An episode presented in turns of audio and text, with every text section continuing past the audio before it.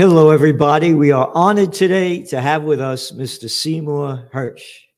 Now, this is a man of dignity and class and style and grace and information that's very important to know about and read about. He just came out with this article How America Took Out the Nord Stream Pipeline.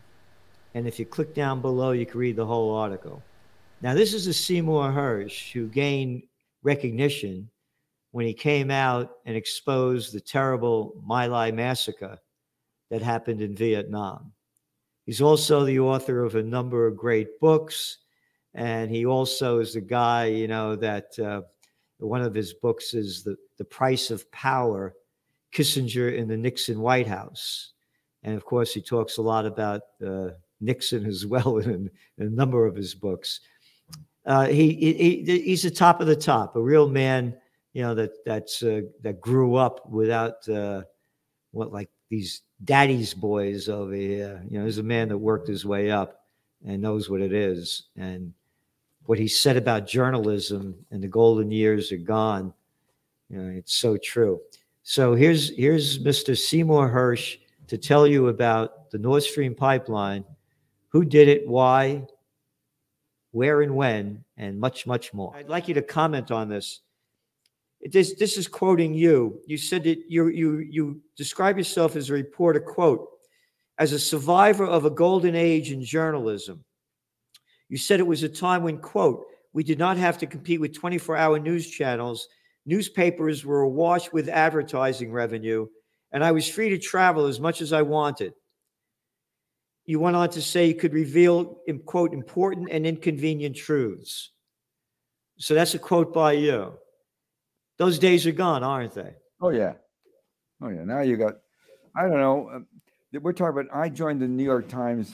Well, I did the My Lai stuff in '69, a year and a half after My Lai, and had uh, even then I had a hell of a time getting it published, but I got it published, and it, people picked it up, and they weren't afraid to touch it.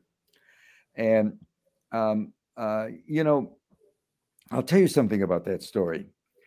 Guys like you that served in Vietnam that ended up going into let's say the intelligence community. You know they were in the military and they went in and and and um, and let's say um, uh, they were a generation and some of these people you know uh, stay on a long time. If you they, you retire and you, you become an annuitant you're still in the job because you're very good at what you do and you care about it. I'm talking about deep inside.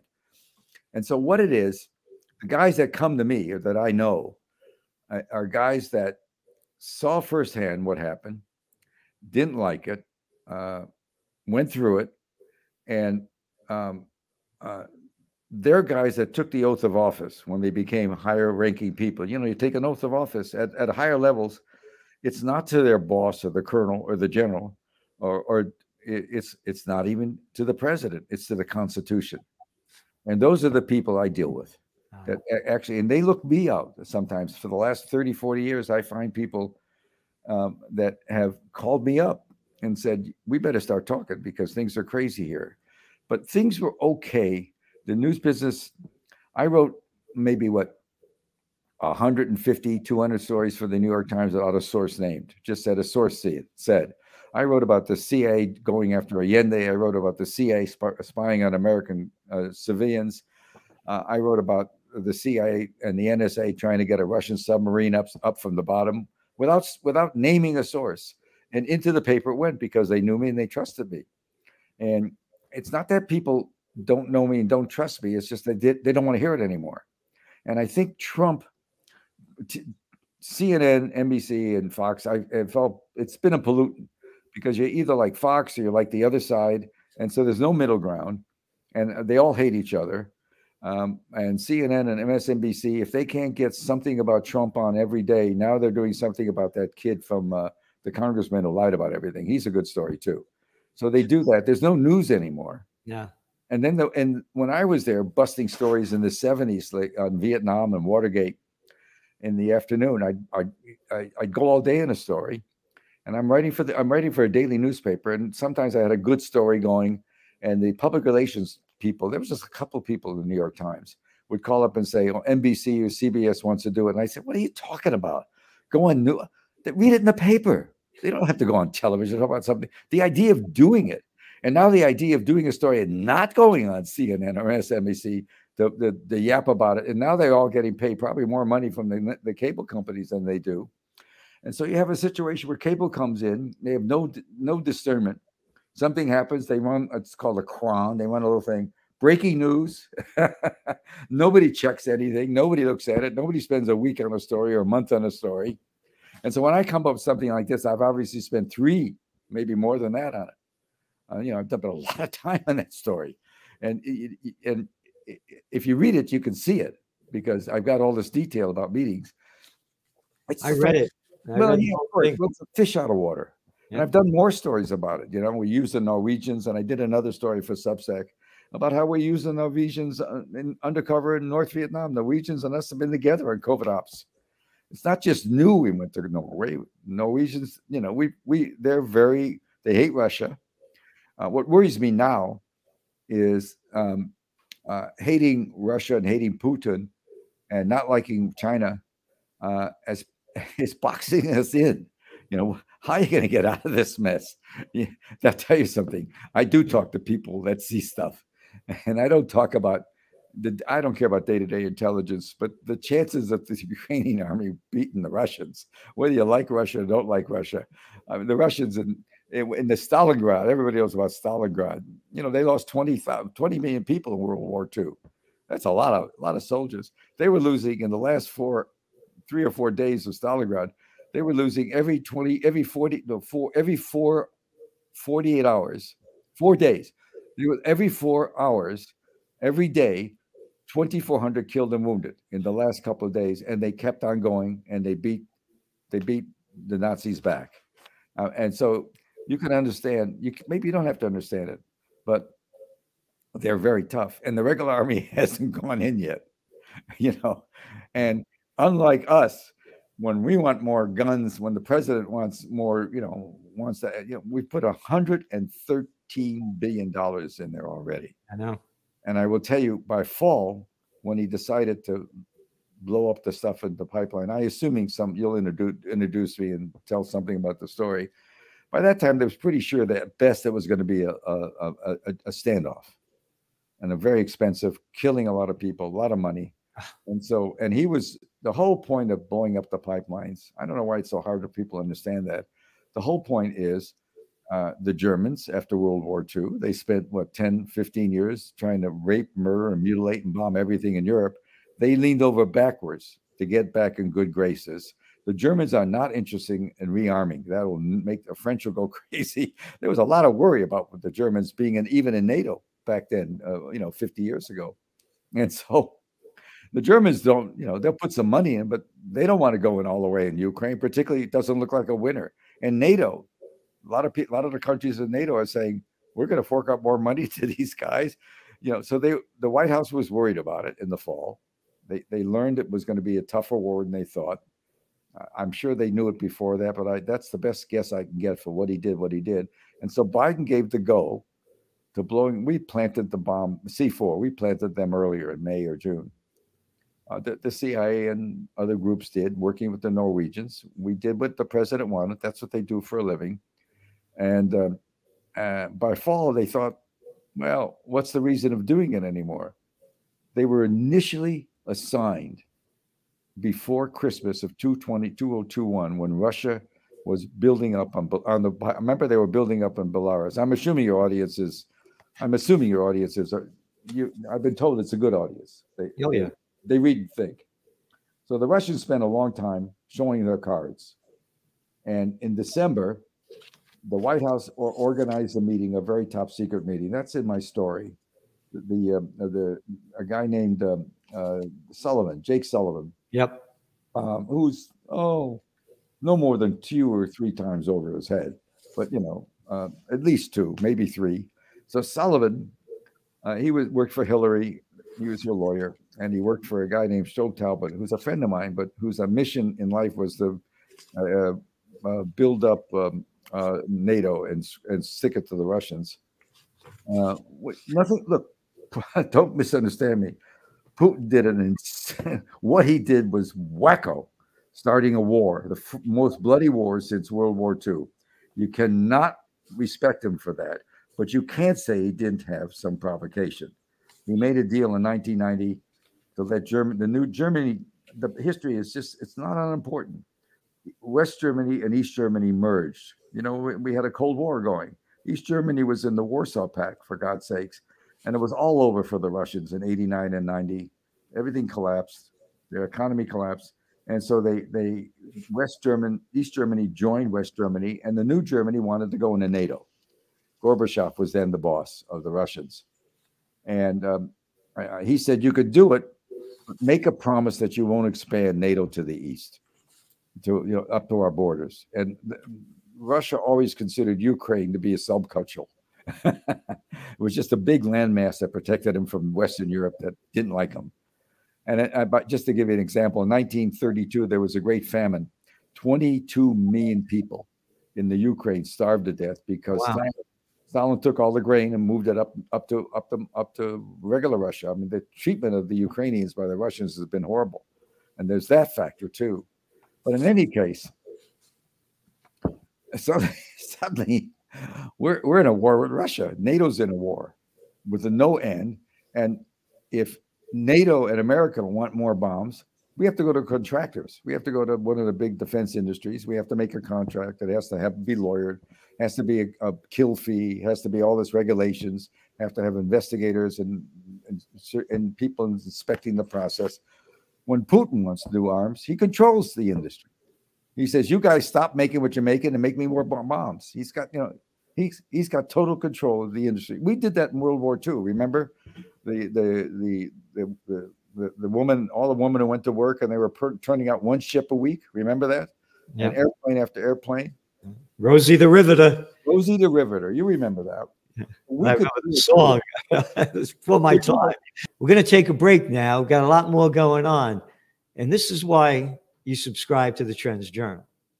Get the Trends Journal, the best investment you could make because it's the best investment into your mind and it can change how you look at the world. Over the last 30 years, Gerald Celente has been more accurate about predicting what would be happening than anyone else I'm aware of. The Trends Journal is one of the greatest sources of information, and it's uh, and it really is. You're predicting these things well ahead of time. I would encourage everyone to go grab the latest copy. Been a Trends uh, Journal subscriber for 20 years. I just have to commend you. What you guys have put together in your latest Trends Journal, there's nothing like this out there. Sir, everything that you predicted about the economy, you were absolutely right. So I, I, I have followed you all this time. So please take a look at the Trends Journal. You correctly forecast that the Fed would hike rates quite aggressively. Correctly said that initially gold and silver would drop as the Fed starts to raise rate to one and a half percent and above. When we spoke last, Bitcoin was around 49,000. You said you expect to drop, and if it drops below 30, 35, then it could really drop. Trends Journal, which I would encourage people to go and check out. It's actually a 200 page document, pure data driven analysis. Gerald Celente, the top trends forecaster in the world. Gerald, you had an interesting call back in September of last year. You said gold had bottomed, which is exactly what happened. And here we are, and we're above $1,900. Subscribe to the Trends Journal. Read history before it happened at trendsjournal.com. I had a, uh, my wife's uncle flew um, flew B-17s, uh, 38 missions. Two, he went, he, he enlisted. He, after 25, you could go home. The death rate was flying over Germany in daytime bombing. We didn't have. They had air cover up to the border of Germany, and then this. I'm not kidding. No air cover. And then they got the, the they were Navy planes, and they didn't have enough fuel to go into Germany. So when when you flew the B-17 so north of London, uh, you had a 10% loss rate. Wow. Uh, uh, uh mm, I got to tell you, the guys who did World War II uh, uh, just didn't talk about it. you know, Ben Bradlee, who was the editor of the Washington Post for years, was a friend of mine. Even though I was at the New York Times, played a lot of tennis with him. Good guy. Had four years there. Just didn't talk about it as an officer in the South Pacific. Just there was nothing to be said. You know, kamikaze were coming every day. You know, must have been an absolute nightmare. But these guys, um, they lost 10%, and every week, four or five more B 17s with young kids that barely knew how to fly would land, come in from America, be ferried in. And it just every week, more and more planes. Uh, uh one night, my uncle got drunk with my wife's uncle. He was my uncle too. I knew him many years. Norman was his name. One night he got drunk with me really badly, and he told me what he never talked about. After a little while, you didn't even make friends over breakfast because you were going to go out and fly that day, and you didn't know if, who would come back. So wow. he didn't make friends. He chased the girls in the community. He's a, a, very handsome guy, so he was all right with that. But you didn't make friends, and when you had, and the rotation for the Eighth Air Force rotated, and um, in other words, Air, Eighth Air, 500 planes would be going on daytime attacks, and everyone twice in those 43 missions, he was the lead guy, which meant that he, he's take he's the guy he's got he's over the target. He's got to be over the target. He's got to stay. And every Messerschmitt and every Ack is on the lead plane, so they know they're going to get hit. And they go in, and the door gunners load up so much, so much, so much guns, so many, uh, you know, so many ribbons of, of guns, big, big, big, heavy guns. They, that plane can almost not get off. And as soon as the cover um, uh, uh, left them, uh, I don't know, not France, they were flying north of it. But anyway, as soon as they lost the cover and they crossed the border from Belgium into Germany, they lost their cover. There's the Messerschmitts. And so the door gunners, when the first wave came, would start, it's about 15 minutes to target. They had enough, they would shoot for 15 minutes straight. And if another B, the B 17 happened to somehow end up in their line of sights, it was shot down. They would just shoot. And you get over target and you'd be riddled. You'd come home with at least one engine out and um, holes in the plane. Uh, the rescue crews, it was just amazing to do it. And anybody that knew anything about war, like the military guys do, the generals may like it, but I got to tell you, the guys who fight it, they're not interested in another war. Certainly not with Russia. But I don't know where we're going with this stuff. Well, you know, uh, going back to what you said, you know, we publish a magazine, the Trends Journal. This is from 2014 when the United States launched a coup to overthrow the democratically elected government of Viktor Yanukovych. And the article was written by um, Paul Craig Roberts, you know, former mm-hmm. assistant Treasury Secretary under oh. Reagan. Under Reagan, Washington is driving the world to the final war. He goes on to say, uh, Washington concluded that Russia needed to be confronted with or distracted by problems that would leave the Russian government less confident or able to counter Washington's aggression elsewhere. Ukraine presented the perfect opportunity for Washington to advance its hegemonic agenda. In a speech at the National Press Club last December, which was December 2013, and I remember watching it, Assistant Secretary of State Victoria Nuland boasted that Washington had invested $5 billion in non governmental organizations, NGOs in Ukraine for the purpose to, quote, teach democracy. And also, so it was the United States coup that people have no idea about. And, two, and, and, and you mentioned the Maidan coup in 214. Absolutely. Yeah. And as you mentioned, the deal with Gorbachev and, and uh, uh, was with Jim that, Baker, Jim Baker did it. Yeah, it, NATO would not move quote one inch further, yeah. and there was 16. Now there were 30. And and in reading your article, and I read the whole the whole article and underlined set what I thought are salient points. You know, the the bottom line, but the, the reason why they're saying that it's not credible is because it's an anonymous source. And in the beginning, you said that they use, they all use anonymous sources, but when they use an anonymous source, it's legit. No, but when you put out this information in detail, it's it's it's it's discouraged. It's it's not now. It's not accurate. I'll tell you what I consider what they when I worked for the time. I really had sources. Now I think the the anonymous sources are the you know a press secretary for the for the president or one of the cabinet members who whispers to them and you know after a briefing come we'll give you a better feel when i got to new york times i went to new york times in 72 i actually because the Times then was a straight paper. It was it was good on the war from Vietnam. David Halberstam, those names, Neil Sheehan, uh, a guy named Homer Bigart, wonderful reporting. But in Washington, the Times always was always president focused a little bit, much more. And so they, I went, uh, I did the My Lai stuff, and uh, I couldn't get hired by a newspaper because I never, I've been an AP, I've been an AP Associated Press correspondent. Uh, I covered the war from the Pentagon for a couple of years, which is I learned how to hate the Vietnam War from officers who told me what was going on and GIs. In any case, so I um, I couldn't get a job even after doing. I went, you know, and, and let me tell you something about my country. This isn't about not liking America. Oh. Uh, I, my parents were immigrants. They came to this country not knowing English. My father had by by the time I uh, by the time I was six or seven, my father was running a small laundry and cleaning store in the ghetto, in the black ghetto in Chicago. And from the age of 13 on, I worked there. He got cancer at 15 and died a very bad death two years later. But I took over running the store, and I learned a couple of things from that.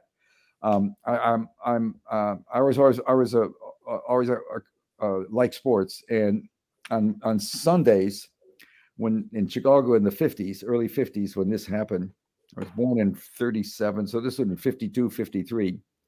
Uh, on Sundays, every other Sunday, the White Sox left Comiskey Park and played their games in other stadiums. And every other Sunday, the Negro League played. This is right after World War II. And when I was working for my dad, and the, there were a couple of guys who worked for my dad, pressing pants for 12 cents a pair. And we they take me to ball games on Sunday because you know I was I was I always played ball. Um, the best ball I played was in the army, actually. But anyway, um, and so, um, um, uh, so I got to know that because my skin was different, I was going to have a better life than they did. I mean, they knew it too. I learned that when I was 14, 15. So I was always sensitive. And you have to understand uh, when you have a war against a minority, like we did in Vietnam, and like, you know, not in the Ukraine, not against Russia, but when we had wars like we did, uh, you know, in in, in the famous war in Grenada. um, it's racial. It turns out to be racial for the kids doing it because that, that's the only way they can cope. You know, it's it's just they anyway. And so I I I, I grew up and I worked part time, and when I graduate, I, I got a I got a ride to school. University of Chicago I was a smart kid, and and um, I finally we sold everything. My my mother finally moved to California. I have a brother too who took care of her. I, I had I had her for four years, and then my brother had her. I had to take care of my mom. I had older sisters who were married and split as soon as they could, and so um, I came I came up not from the Harvard Crimson or the Yale Daily News. I come up from a kid from nowhere. If you remember John R. Tunis, his wonderful books, The Kid from Tompkinsville, about a kid who played center field as a 19 year old rookie for the Dodgers. Anyway, I came up and here I, in 69, I'm sticking two fingers in the eye of a president, Nixon, newly elected, right? Right in his eye. And am I, and I, am I in the gulag for it? No. I'm, I'm fame, fortune, and glory. I won every prize, Pulitzer Prize, all this stuff. And so I'm not knocking America. I'm just knocking these guys' version of America because that's the, not the right America. Oh, And- look, I, I, I agree. I'm, I, why did why why hasn't anybody in your office sent me that article? When you're done, um, have somebody send me an email and I'll give you my my my. Just make a PDF of those pages. I want to read that stuff. Yeah. I knew, I knew who he was, the guy who wrote Look, it. I- look at the just to show you some of the articles we've been writing in the in the magazine. This is the cover. I don't. We, we sent it to you. That's after your article came out. You know who blew up the the Nord Stream pipeline. We will bring an end to it. I promise you. We quoted Biden back in in September. These these are just some of the articles, one after another. We uh, we've been you writing. know, you know, it's so interesting you say that because um, n- nobody's asked that question yet of the president in a news conference. And four days, they, it blew up on the 26th. And I, I, I think the look, I'm not in Joe's mind, and um, Well, uh, if you're not in Joe's mind, you'd be out of your mind if you were in Joe's mind. I just mean by that, I, I don't know. I know. I know what his deputies do. I know what Blinken and Nuland and Sullivan know. They, they you know, uh, they applauded the overthrow of the government and the Maidan overthrow in 2014. They orchestrated it. We know all that. Yep. And we know they're dead set. And we had a Secretary of State, Blinken, go to China after delaying because of a balloon. he delayed visiting China because of a balloon. You know, an F 22 shut it down. Yeah, I It know. We wrote about it. Yep. It- Oh, you it's- like four hundred million dollars or something to do. You know what the pilot did? There you go. There's the cover. Oh, yeah. Up goes the weasel. You guys are wild, man. Yeah. Uh, uh, So who reads you? What's your circulation? Oh no, we have it's an international magazine. You know, one day at one time I used to be on Oprah, the Today Show, Good Morning America. I used to be on everybody, and I have best-selling books, Trends 2000, Trend Tracking, and uh, I got they they I did know that. I didn't know that. yeah they they they blacklisted me when I said what would happen with the Afghan war, and you know we, you know you, you said you're from the south you know South Chicago. By the way, I lived in Chicago for seven years. Where, back where? 70s. Depends on where, buddy. Well, I was up in Evanston, but I worked in Oh, the city. Come on. All right, all right. I'm just saying. But hey, but I'm a Napolitano that grew up in the Bronx. I grew up on 47th Street in the South Side. Yeah, it's a whole different trip. public school. We played against uh, uh, the the Catholic school two blocks away. We played on every sport against them, and it was always bloody. You know, we, we I'm talking about we played touch football, tackle football with no equipment, and Hey, look, we played basketball with elbows in the mouth every time you went up, and it was just it was really Chicago's very gritty. It's a great. And by the way, Chicago's become. I hate to say it. um, Daley started it. I mean, it's become an amazing city and uh, it's got all these racial problems, but they at least they look at them, and it's got that lakefront that they did a spectacular job on. But you know, um, uh, but they're losing it on on on the shooting stuff, aren't they? Yeah. But anyway, I'm a, I. So when you talk about how you grew up, I, I, you know, I grew up in the Bronx. You know, we we social climbed to Yonkers later on. Oh, that's a big jump, man. but you know, so I understand what you say because you know we didn't, you know, our daddies, you know, like these other guys, we, we're not born on third base, you know, and so we have a different passion of life because we're fighters and and we had to fight our way up to get where we are. As I say, it's Harvard, Princeton, Yale, bullets, bombs, and banks. You know, as George, George Carlin said, it's one big club and you ain't in it and and that's the club in control so when you say this isn't about not liking america it's about our loss of the america that we used to love so much Well, it's there. It's still there, but um, Ah. it's it's um, it's funny you mentioned George Carlin because he should be required viewing. Although he's he, he offends a lot of people, you know, he he does a thing on the church that that does that that doesn't help anything. But anyway, he's a, he was a genius. I and, I, I, look, I I was in you know for for two bucks to cover a buck cover, I could go, you could go listen to. Uh, uh, the best jazz in this in, in the world. You know, uh, Miles Davis and uh, Miles. You know, and and uh, for there's a place called on 46th Street. You could go hear the. Be- I'm serious. You could hear everybody, Candido, and and you could also go listen to Lenny Bruce. You know, uh, talk about you know how God is merchandising. You know what's for sale this week, and you know for for you know for for all the all the priests to push. It was just awful, but funny. And he, of course, was cocaine coked up anyway. And you also could get anything you wanted back then. We called it Mary Jane. yeah well, you know, I, I covered police in Chicago as a kid for the City News Bureau, which is the old old crime business. And you learn a lot the cops. There was two things they would do, uh, you know. But I worked night shifts, and you know they would come in, and some of them it'd be pretty nice if they had a little extra stuff they caught, some jolt, some dope, but they throw a bag at us. And they used to always give us the eight millimeter porn movies. We could watch those on the camera. this is this is back in the 60, 61. And so when you do that, the only thing you couldn't do in Chicago is you couldn't report on crooked cops, of which there were plenty. And you couldn't report about of the cops and their deals with the Giancana mob on West Street, the big play street. So I learned early on it was a tyranny, really. I mean, I, I you know, I learned about censorship right away as a kid reporter. You couldn't do it. If some guy at the the cop station up in the in the near north side of Chicago, where where all the bars were and the play places were, if some guy they reported some guy that had 11 bullet holes in him as a as a traffic accident, you know, forget about it. You can't go and say, "What do you mean traffic accident?" That was a mob hit.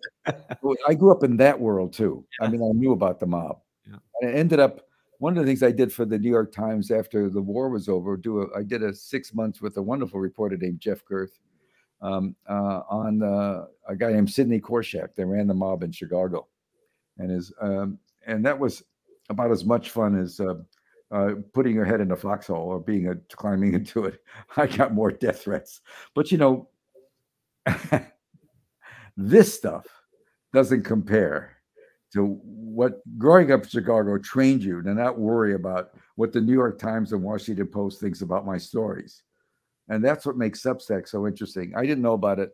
Uh, a, a terrific journalist, old, old time friend of mine, Matt Taibbi, who's doing Oh, good yeah. I- yeah, yeah, I followed him. Uh, he said, "You- you can publish here. You'll be fine. A lot of people read it. And so it's an alternative form. But getting back to the real story, what is the end game? And um, um, and why did he do the pipeline? Uh, uh, he did it in September 26th.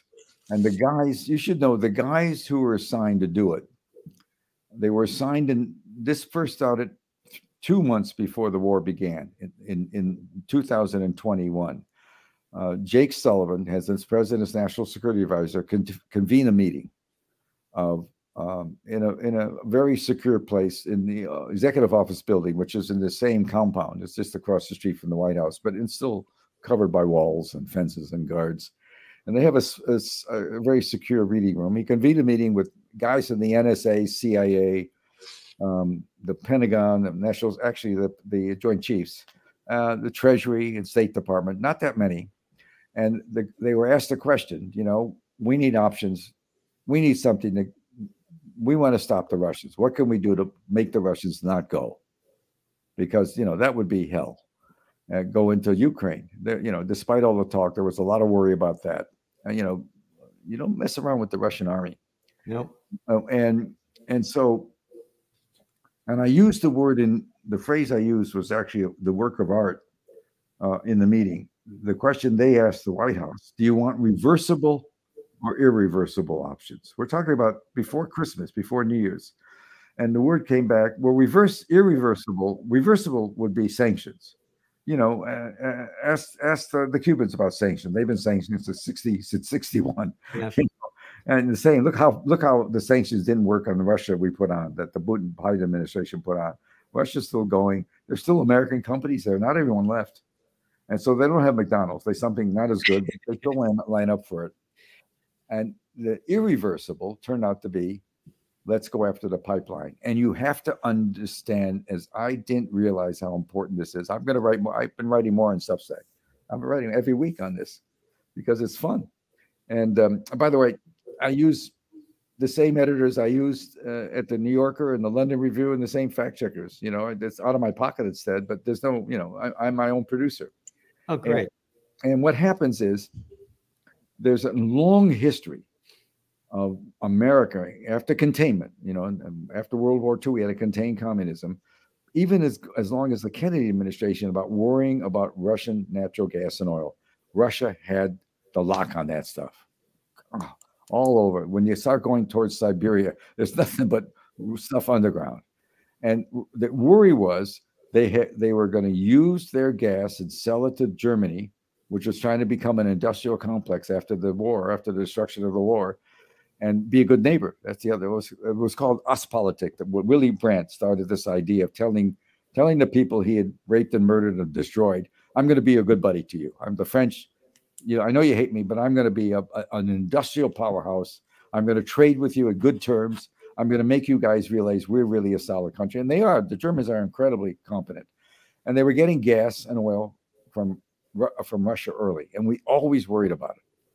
You know, that's Germany's part of it. Gonna was we always thought that eventually West Europe, West Europe, West Europe would accept Germany at some point. NATO's a force, and these countries, the oil and gas was so oil, particularly the gas was so cheap.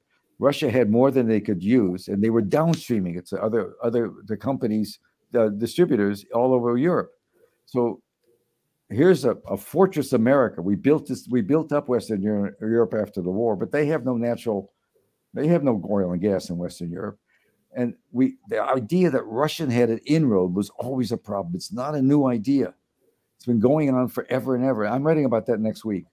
It's always been an idea. It's always been in the theme. It's always been a theme in the Congress that we and so here Biden finally bit the bullet. You know, here they built Nord Stream one of these pipelines. The first one came on in 2011, and it was a gold mine for for the Germans, just a gold mine. The largest chemical company in the world, BASF, 100,000 employees, was just making a fortune.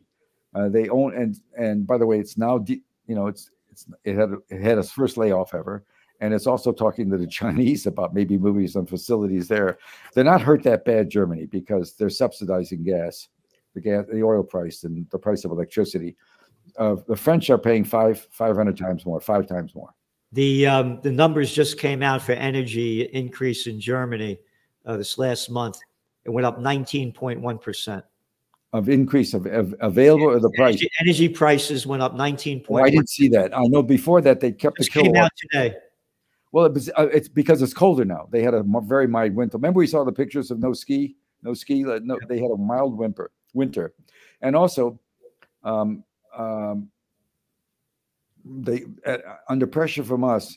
Um, we w- the Germans had shut down the new pipeline. It was for the Nord Stream two was brand new when it was done by 2020, and they filled it with gas, 750 miles full of gas. That's what that's what went up when they bombed it.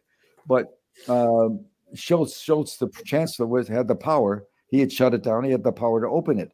And so I think Biden's thought. I don't know. I'm just giving you a good guess. It's not only my guess. The community has had this assessment too, that he he saw a stalemate coming. He saw winter coming. He thought inevitably, if it was a bad winter, and if the stalemate, you know, Germany wasn't interested in putting a lot of money in for war. That's they had they learned a lesson in World War II. They the, the militarization has always been a sore spot there. There's a lot of opposition to it. A lot of people want them to build up the army, but there's opposition. Fifty uh, anywhere, depending on your count. The police said last weekend there was a demonstration against the, the Ukraine war, and the police said fifteen thousand or thirteen thousand. The newspaper people who were there, some of them, and the organizers said fifty thousand. It was a huge crowd anyway against the war. And remember, like we had that started here against the war in Vietnam. There's a lot of analogies to it. And, just to go on with the story, so I think what Biden did by telling Scholz, taking the option of opening up the gas line and maybe taking gas from Russia and maybe not giving as much support to Ukraine, particularly as it looked like it was going to go south, which it will be.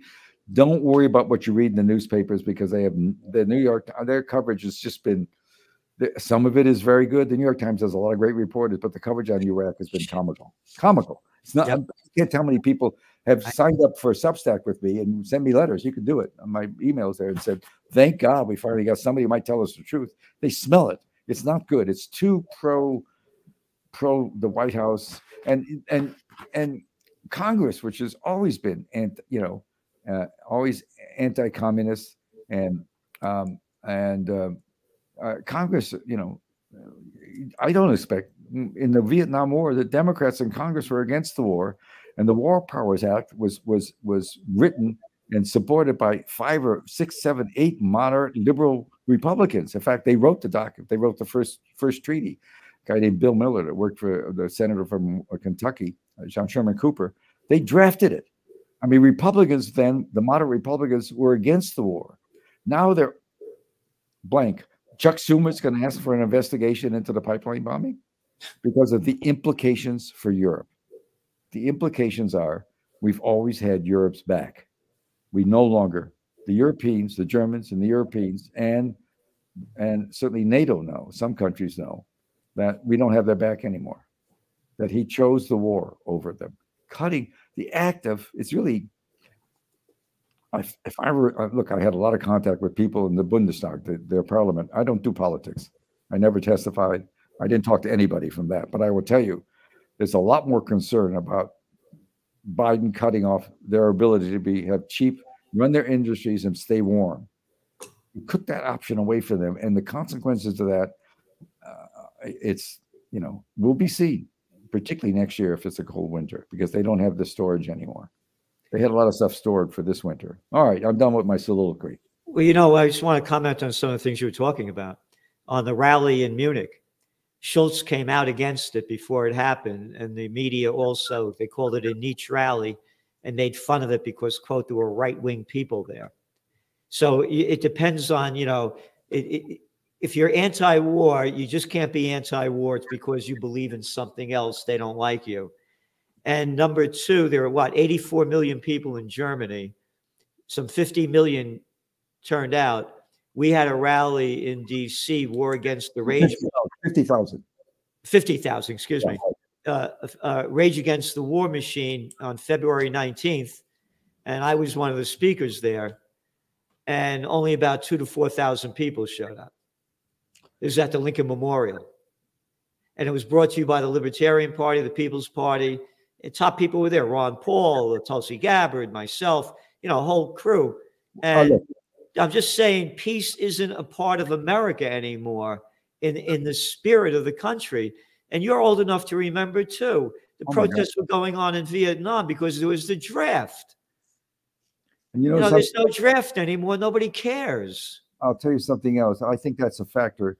But I've also learned in the last couple of years um, from Vietnam Veterans Against the War and other publications, there was much more dissent inside the army in the war. I knew there was a lot, but there was a hell of a lot more than I thought. I mean, it went. It we even went to the aircraft carriers. There was a lot of problems that the army had, but you know that's their job to fight a war, whether it's popular or unpopular. I don't know what to tell you, my pal. I don't know what to tell you. Um, uh, I worry about. Um, I but I, I, I look uh, again. Getting back to the newspapers after Trump, which was very scary for a lot of people because he was, you know, he was, you know, you know, he was there. He was. Uh, uh, there were some things about him were sort of interesting, I must confess. Uh, but but basically, you know, he did the wrong thing on the election. He did the wrong thing, and he absolutely did. You can't. There's no excuse for what he did, and there's no excuse for some of his policies because they were sort of irrational. Um, very much. I, I was not a supporter of him in any way whatsoever. But having said that, um, uh, the newspaper seemed to think, okay, Biden was not Trump, so that's why he won. But they've got to get tougher on Biden. They're just not tough enough on him. you know what I call them? I call them media prostitutes, media whores that get paid to put out by their corporate pimps and their government whoremasters. Well, but the media right now, I'm like just saying what the media is now. Oh, they just brought Psaki into into MSNBC. Oh, where did she come from? Oh, where that guy Stephanopoulos come from? I mean, Well- one after another. I don't like the ex CIA and, and FBI guys that are being paid to go up there. Yeah. But I will tell you a funny story. I got to go, and you got you. I, we can't. We could go on for three weeks, you and I. you know, over over, and but you know, who would drink the most beer or whatever scotch I like? But we have a steak and a beer. Next time you come to town, I'll All let right, you. know, we'll. I, I, I, I'm Italian. I drink wine. I only buy good Italian wines, but you know that you can find great Italian wines on the. It really, it's amazing the stuff there. Um, my my wife's one of her brothers is married to an Italian woman, and so we go. We not because of COVID. We used to go. We used to go up to um, uh, up to um, uh, uh, up to Park Paradiso to hike in summer, uh, up uh, up above and way up right below the uh, Tunnel of France, the great park. The, the Wow.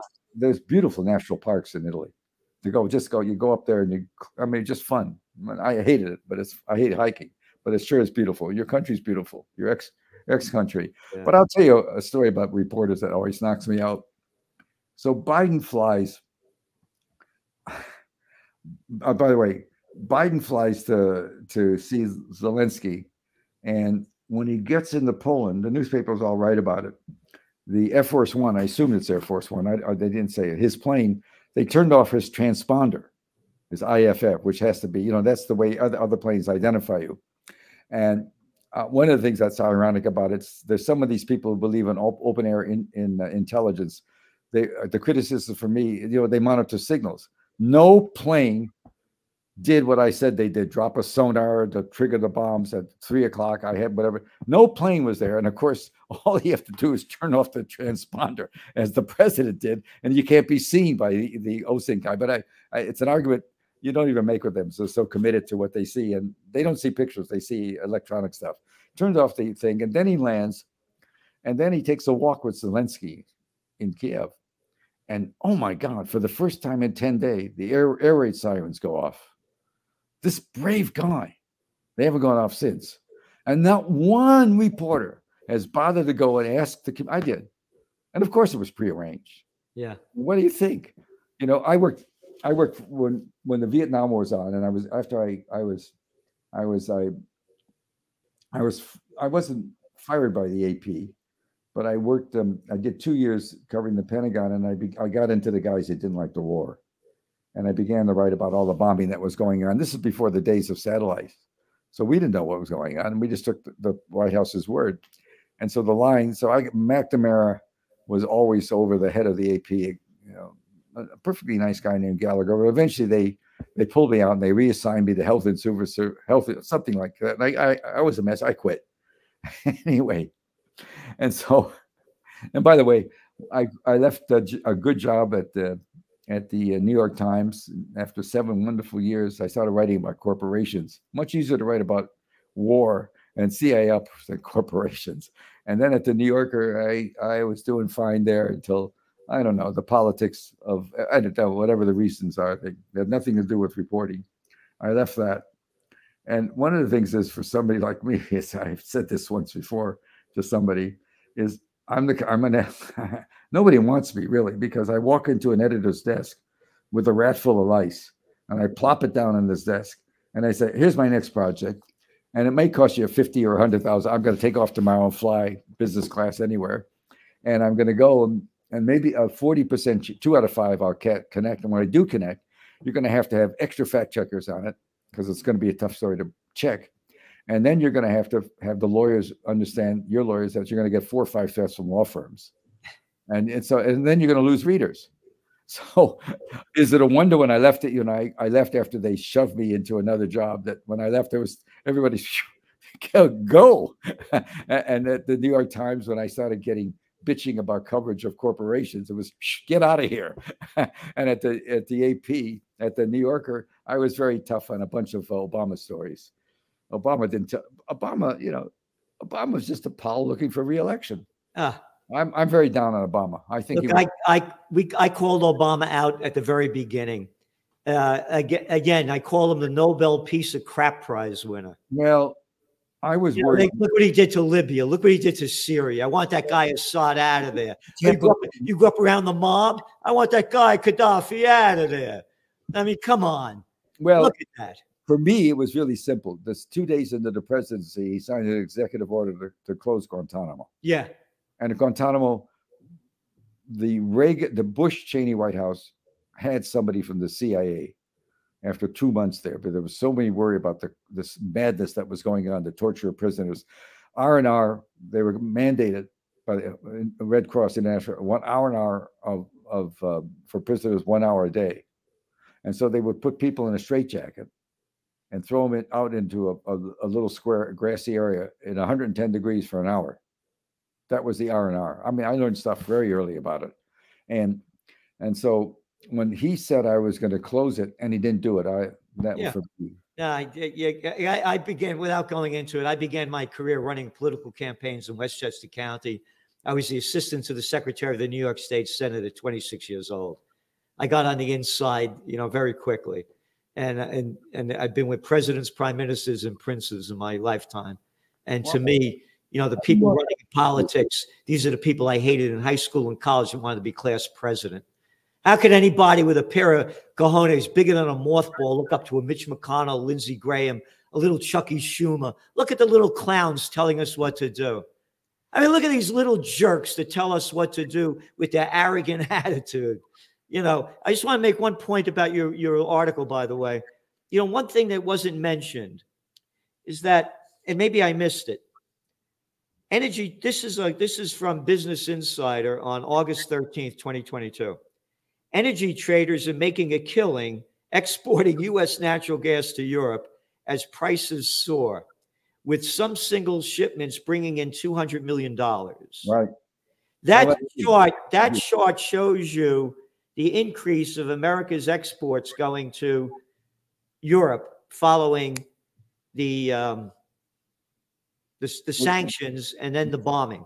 Well, that wasn't my story, but I do know something about it because Germany's been building LNG, LNG they call it, um, right. facilities, but they're not coming as fast as they think. They as a as a way of storing gas, and we were charging, I think, three and four times more. Uh, that's American, you know. That's that's that's the American way. It's capitalism. But they also got what kept them going a little bit, made it a little easier for them uh, uh, after the after the pipeline was blown up this fall and winter. The China had a bad year because of COVID, and they yeah. had a, a, lot of LNG, and they sold the LNG cheaper. But um, and um, uh, um, uh, I, I, I watched the uh, in, I watched some of those the journal you mentioned. Um, I know that some of the people in there they had, they have some probably the best reporting on energy that you want to get is in that you know energy. It's an amazing group. There's a wonderful woman who used to be the editor there. They're very competent. Um, but um, my story wasn't that. My story was No, about what to do. But I am going to do. saying, But could that have been another reason? Watch this, watch this space. I'm gonna. I, I I know what you're talking about. And by the way, um, I want you to send get a link to that article you sent, Okay. and um, and I and I haven't blown my. I, I've got a terrible head cold. All right. I got to tell you something. Nobody has a old-fashioned cold anymore. It's either No, cold or the flu. I got a. I got. You know. I just got a cold, like like I used to get when I was a kid. Yeah. And you, you remember them? You used to get a headache, and then your nose ran. and it, it, it didn't stop you from talking, and it didn't stop you from going to the playground and all that stuff. No, And no. you know, yellow snot all over. I remember that. The nice thing about growing up, the nice thing I gotta, I gotta hold on. The nice thing about, I gotta. That's one of my kids. Like, the nice thing, uh, of- the nice thing about growing up in Chicago, all this, all the seasons were there in the, in the. I, you know, I, I you know, and we lived in. We have very little. We were lower middle class. You know, as I said, my parents spoke pretty good English, but their basic communication was all otherwise. They they Russian, Ukrainian. They had a lot of languages, Polish, and um, but in the summer would- we had a backyard that was big enough for to play ball in, play football in, and then in winter, by by by Thanksgiving, uh, we poured water into it and we skated. So I was playing hockey all winter, you know, like a Canuck, and uh, not good, you know. But we skated. We went. And we we we chopped each other up, and so it was a different world then. And we didn't have little leagues and all that stuff. I mean, I I did all those things. I coached soccer for 15 years here. Wow. We do all that obligatory stuff parents did, but we did everything ourselves then. And I and not not that this um, my kids are great. They're perfectly out there. They're they're they're absolutely competent. But um uh uh it was fun. You learn really to survive. Yeah. Chicago's a tough place. It was just fun, and and so uh, Kagan and uh, not Kagan, but uh, you know his wife and Blinken and and and uh, this Jake. They don't. They don't. They don't make. They don't muss my hair one bit. I don't care Ah, what they. Yeah, uh, arrogant, arrogant, arrogant. History's not going to be good to them. History's not going to be good to Nuland for what she did in 2014 because they we overthrew a government. Yep. That led to that's the core of this. And And you have her quotes. You have her quotes bragging about the blowing up of the pipeline. oh my God, the bottom of junk in the bottom of the sea. Yeah. What I tell you? Anyway, um, Thanks a lot, man. Hey man, Oh, it by the cool way, Chicago, I used to say there were two seasons in Chicago winter and August. Do you remember? I'll tell you what. There was nothing worse. I was working for City News. I had a, I had about a ten-year-old Studebaker, and uh, the Hawk we used to call it off the lake. And well, I, I, I lived in Hyde Park. I went. To, I got. I, you know, my father's family was on the south side. We lived near the near the Lake Michigan, and the wind, when it was minus four uh, in in by temperature, was minus fifteen. I spent every winter for about two years working working as a with that crappy car. I had to go out every four hours and start it because if I if I slept from twelve to eight, even if I was hungover like crazy, I had to start it the wind started would freeze. So I remember that's that's I got to tell you when you're 21 or 22 and you're you're you're free at last. I'm not running the store. I'm- my mom's gone. You know I didn't know what freedom was. Um, my favorite book I always I wrote about this once was uh, the Augie Adventures of Augie March. It was all about a kid in Chicago who wasn't making it like me. and it was hardcore. You probably had much more money in your family than I did. Come on. We there were five of us living in 2940 Hone Avenue in the Bronx, right off the Boston Post Road. And uh, there were five of us with my brothers, three of us in one room, my two sisters in another room, and my parents in another room. Which all my, which all my too. you did the same life. It's great. Yeah. It's great. Goodbye. I'm getting off. Gotta go. Thanks a lot, man. It was really great. Uh, it's an honor, and and Oh, thank you for all the. great stuff. I want to see that magazine because one I'll of your, put, yeah, your- put you on the mailing list. Yeah. uh, Again, you know, I I've been at this a lot of years, and and I put my heart into it. all right. Yeah. Good. I want to see it. Goodbye. Thanks a lot, man. Bye bye.